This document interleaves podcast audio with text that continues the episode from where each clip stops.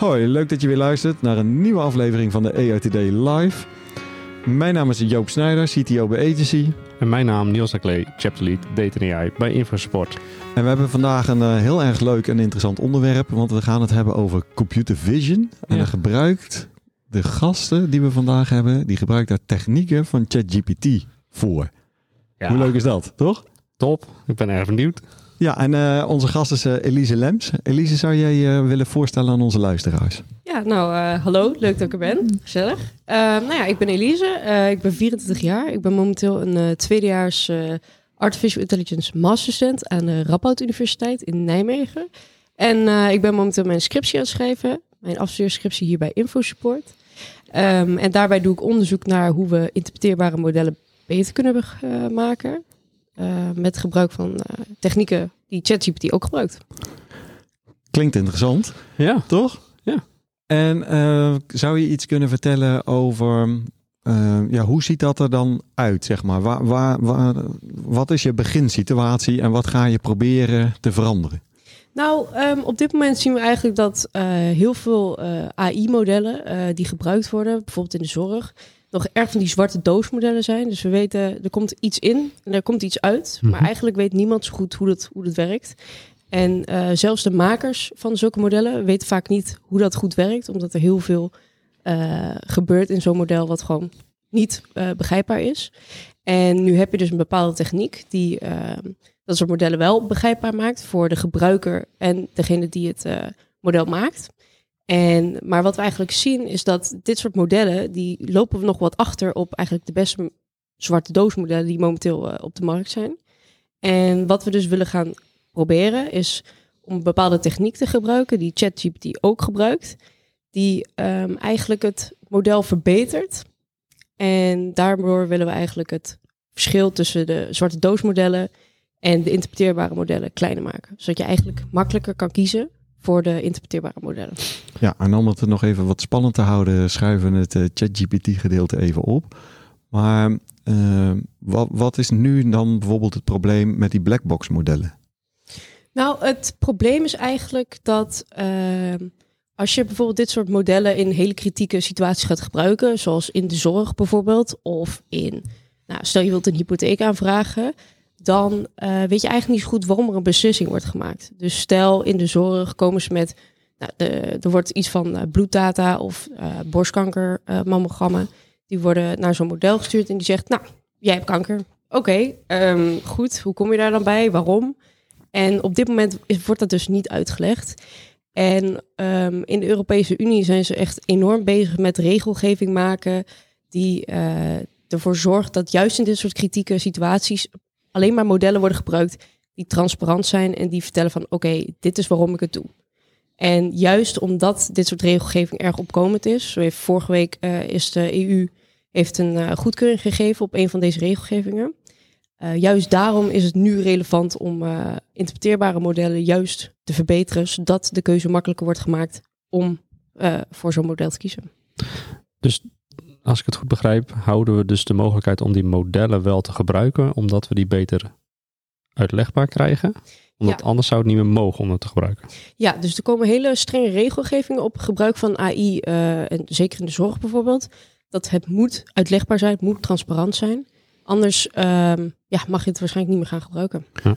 Hey, maar Elise, er bestaan toch al mogelijkheden om uitleg te krijgen van hoe computer vision modellen redeneren. Dus je hebt zoiets als heatmaps, hè, dat je van zo'n gekleurde plaat zeg maar over een foto krijgt en dat die zegt van, hey, maar hier op juist dit gedeelte, daar herken ik zeg maar de delen van een hond en daarom vind ik dat het een hond is. Wat maakt het bij jou anders? Nou, dat is eigenlijk wel heel leuk, want je hebt dus die heatmaps en je hebt nog veel meer van dat soort technieken. Maar die zijn vooral eigenlijk begrijpbaar voor mensen die zo'n model zelf bouwen of die de techniek hebben gemaakt. Mm-hmm. Maar de bedoeling eigenlijk van zo'n uitlegbaar model is dat juist de gebruiker, de eindgebruiker, stel we hebben even in de zorg dat een dokter, dat is een arts, dat ook kan begrijpen. Dus dat die zegt van, het model vertelt mij dit. Dus dit is een tumor. Nou, dat zegt hij mij omdat de dichtheid dit is of de vorm is dat. En daarom komt hij tot de conclusie gezamenlijk dat het een bepaalde tumor is. Ja, en die heatmaps, hè, zoals dat dan heet. Volgens mij is daar ook een heel groot verschil met het onderzoek wat jij doet. Is dat zijn allemaal schattingen van hoe gedacht wordt dat het model werkt. Het is eigenlijk, zeg maar, van buitenaf wordt zo'n model eigenlijk... Ja, die wordt eraan geprikkeld en getrokken en gedaan. En dan wordt er gezegd, nou, dit is denken we... Hè, met een nieuw model van zo heeft hij geredeneerd. Terwijl je nu heel erg kijkt naar daadwerkelijk interpreteerbaarheid van het model zelf. Dus die geeft zelf de redenatie hoe die tot een bepaalde klassificatie is gekomen, klopt. Toch? Dus eigenlijk wat je dus heel veel van die technieken die nu heel erg veel gebruikt worden, die zijn allemaal aan het eind worden die zeg maar toegevoegd. Dus eigenlijk heb je nog steeds een zwarte doos waar eigenlijk een soort van vergrootglas een beetje achteraf op wordt geplakt. Terwijl waar je eigenlijk naartoe wil werken is dat zo'n model van zichzelf al uitleg gaat geven. Dus dat die zegt van oké, dit is mijn redeneringsproces. Dus ik zeg dat dit een kat is omdat ik dit, dat en dat zie. En niet achteraf van oké, iemand interpreteert mijn... Het is een beetje alsof je zegt van je denkt ergens aan en iemand interpreteert jouw woorden als iets. Als in, ik denk dat jij boos bent. Maar dat weet je niet, want jij zegt dat niet zelf. Het is gewoon hoe iemand jouw woorden interpreteert. Ja, dus eigenlijk ten tijde dat het model aan het ontdekken benader is wat zijn eindconclusie gaat worden, neemt hij dus mee hoe die tot die beredenering komt. Dus eigenlijk at runtime, om het maar even zo te zeggen. Dus terwijl het draait en niet achteraf. Ja, dus terwijl het draait, het model waar wij naar kijken, kijkt hij naar bepaalde delen van vogelfoto's. En dan denkt hij van deze delen van een vogel, nou, daar kijk ik dan naar. En die lijken op delen van vogels die ik al een keertje eerder heb gezien. Dus een beetje als je zelf ook naar een vogel zou kijken, dat je denkt, hey, hij heeft een rood bosje. Ik weet dat je hebt een rooibos. Je hebt volgens mij ook nog een andere vogel die een rood bosje heeft. Nou, laat ik eens kijken wat ik nog meer kan vinden van die vogel waar die erop lijkt. Is het dan de ene vogel of is het de andere vogel? Uiteindelijk bedenk je van, ik zie dat het kopje op een rooibos lijkt. Het heeft een rood bosje, hij heeft van die schattige voetjes. Dus ik denk dat het een rood bosje is. En dat is eigenlijk hoe het model waar ik mee werk ook redeneert. En dat legt hij dus eigenlijk inderdaad, terwijl hij dat probeert te voorspellen, legt hij dat ook uit. Dus gaandeweg probeert hij context te maken en zijn stappen die het systeem neemt. We waren het weer bij aan het personaliseren. Het blijft een systeem. Dus gaat het systeem inderdaad de volgende stap doen om te kijken van inderdaad rood bosje, voetjes, vleugels, noem het dan maar op, zo kom ik er. Neemt hij dus eigenlijk dat helemaal van het begin af aan mee. En wat ik me dan afvraag is, op een gegeven moment maakt hij een bepaalde keuze die misschien conflicterend is. En dan zou hij weer in de context een paar stappen teruggaan. Ja, dus wat je dus eigenlijk ziet, dus stel hij doet het wel verkeerd. Dan gaan we dus kijken waarom doet hij dat dan verkeerd. Nou, vaak zie je dus dat hij gaat kijken naar bepaalde delen van zo'n foto die dan eigenlijk niet relevant zijn. Dus stel je voor, als we het toch over vogels hebben, dat we een meeuw hebben. Nou, als je zelf indenkt aan een meeuw, dan denk je, die zit eigenlijk wel vaak op het strand of bij het water. Dus hoe zou zo'n foto van een meeuw eruit zien? Nou, met waarschijnlijk een blauwe achtergrond of met zand of zo. Nou, stel je nou voor dat je een foto hebt van een mus die ook bij het water zit. Zo'n model gaat dan denken, maar als ik water zie, dan denk ik zeemeel. Dus dan gaat hij dus bedenken van, ik vind dat eigenlijk wel heel belangrijk, water. Dus ik denk dat deze mus een zeemeel is. En zo doet hij dat dus verkeerd. En dat kunnen wij als mensen dan weer interpreteren. Dat we denken van, waarom zegt hij dat dan? En omdat hij dan zegt van, ik heb deze achtergrond een keer eerder gezien bij deze zeemeel. Dus het is een zeemeel. En dat is dus eigenlijk precies wat we er ook proberen uit te filteren. Oké, interessant. Ja, en wat je dus daarmee doet, is dat je dus... En wat jij zegt van, doet hij dit onder runtime? Hij doet het eigenlijk tijdens training. Ja. Dus tijdens trainen, als ik het goed uitleg, hè? Elise, jij onderbreekt mij als het niet zo is. Ik begeleid Elise in haar onderzoek. Wat er gedaan wordt, is tijdens het trainen... dan gaat hij allemaal stukjes van de foto... die gaat hij pakken en dat traint hij mee. Waardoor je, als je dus een nieuwe foto krijgt, dat hij gaat kijken van welke van die stukjes van de foto komen overeen met waar ik geleerd heb. En op die manier kan die aangeven van, ja, precies wat zij zei van, dit stukje van de snavel lijkt typisch op deze snavel. Die hoorde bij een roodborstje. Ja. Dit stukje van een vleugel lijkt op dit stukje van de vleugel. En die hoorde ook bij dingen die ik heb gezien tijdens het trainen van een roodborstje. En het is dezelfde manier. Kijk, misschien bij vogels is het wat abstracter. Maar als je een eigen huis hebt, word je aangeslagen voor de WOZ-waarde. Wat wordt er dan gedaan? Jouw huis wordt niet genomen als uitgangspunt. Nou, tenminste, er wordt gezegd van, de WOZ-waarde, die bepalen we omdat jouw huis lijkt op deze huizen om jou heen. Om deze reden. En daarom denken we dat jouw huis zoveel waard is. Nou, dat is eigenlijk wat het model wat zij gebruikt, dat hij dat doet. Ja, dus traintime, dus eigenlijk het design time. Neem je dit dus mee als ik een model ga maken. Het design time wil ik hem interpretatie meenemen. Klopt. Dus op het trainen leert hij dus van al die verschillende vogels die hij ziet. Denkt, dit zijn allemaal typische delen van die vogels. En die neemt hij dan mee tijdens runtime. Als je dus iets nieuws probeert te vinden, dan kijkt hij dus naar bepaalde delen van het nieuwe vogel. En dan kijkt hij dus naar de typische delen die hij al een keer geleerd heeft tijdens de traintime. En op basis daarvan zegt hij, dit lijkt op dat typisch gedeelte wat Joop net zegt. Zijn er dan nog bepaalde eisen aan de inputkant waar we extra rekening mee moeten houden om die modellen goed interpreteerbaar te krijgen? Aan de inputkant? Ja, dus de foto's, de data, de eventuele klassificatie, tagging, dat soort zaken waar extra naar gekeken moet worden? Nee, in principe niet. Oké. We zijn even zo overgegaan naar de vogels, maar dat heeft een heel duidelijke achtergrond. Want het is dit model wat we nu beschrijven bestaat. En dus het uitgangspunt van haar onderzoek is dit model. Dus dit bestaat. Wat was er? Oh ja, die inputdata. We komen zo direct namelijk op zeg maar, waar zij dingen aan gaat veranderen, verbeteren. Maar dit model bestaat, deze manier bestaat. En we gaan dit gebruiken als een zeg maar baseline model om te kijken van of het onderzoek van Elise ervoor gaat zorgen dat het model beter wordt en beter uitlegbaar wordt. Maar dat kan ze denk ik zelf beter uitleggen nog. Ja, dus eigenlijk aan de inputdata maakt niet heel veel uit op dit moment. Dus de dataset die we gebruiken, die kijkt toevallig naar vogels. Maar in principe kun je het op elke data die te maken heeft met foto's of andere dingen, die kun je daarvoor gebruiken. Maar wat wij dus inderdaad proberen te verbeteren, is dus dat hij eigenlijk leert van, dit zijn delen van foto's waar ik wel naar moet kijken en dit zijn delen waar ik niet naar moet kijken. En dit is dus eigenlijk waar wij mensen, zeg maar, in de loop komen. En wat ik ga doen, is dat ik aan mensen ga vragen van, dit is de uitleg van het model. Vertel mij wat je daarvan vindt. Vertel mij wat je een goede uitleg vindt en vertel me wat je geen goede uitleg vindt. Okay.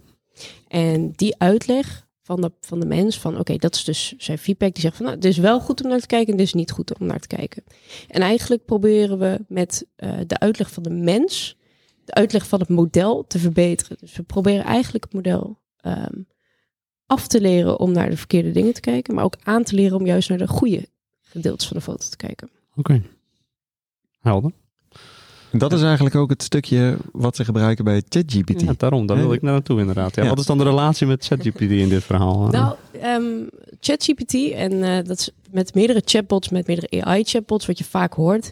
Volgens mij was het laatst met Bing ook. Als je hem dan vragen ging stellen, werd hij op een gegeven moment heel boos. Of dan kwam hij over alsof hij boos was. En dan gaf hij je antwoorden dat je denkt, Of je kon hem dingen vragen die eigenlijk niet helemaal door de beugel konden. En daar kon hij ook eigenlijk wel goed antwoord op geven. Dat je denkt, dat is niet helemaal de bedoeling om dat aan bepaalde gebruikers te laten zien. Nou, wat ChatGPT dus heeft gedaan, is dat hij eigenlijk het model heeft geleerd om bepaalde antwoorden niet te geven. En ook om wat vriendelijker te reageren. En hoe hij dat heeft gedaan, is dus precies dezelfde manier.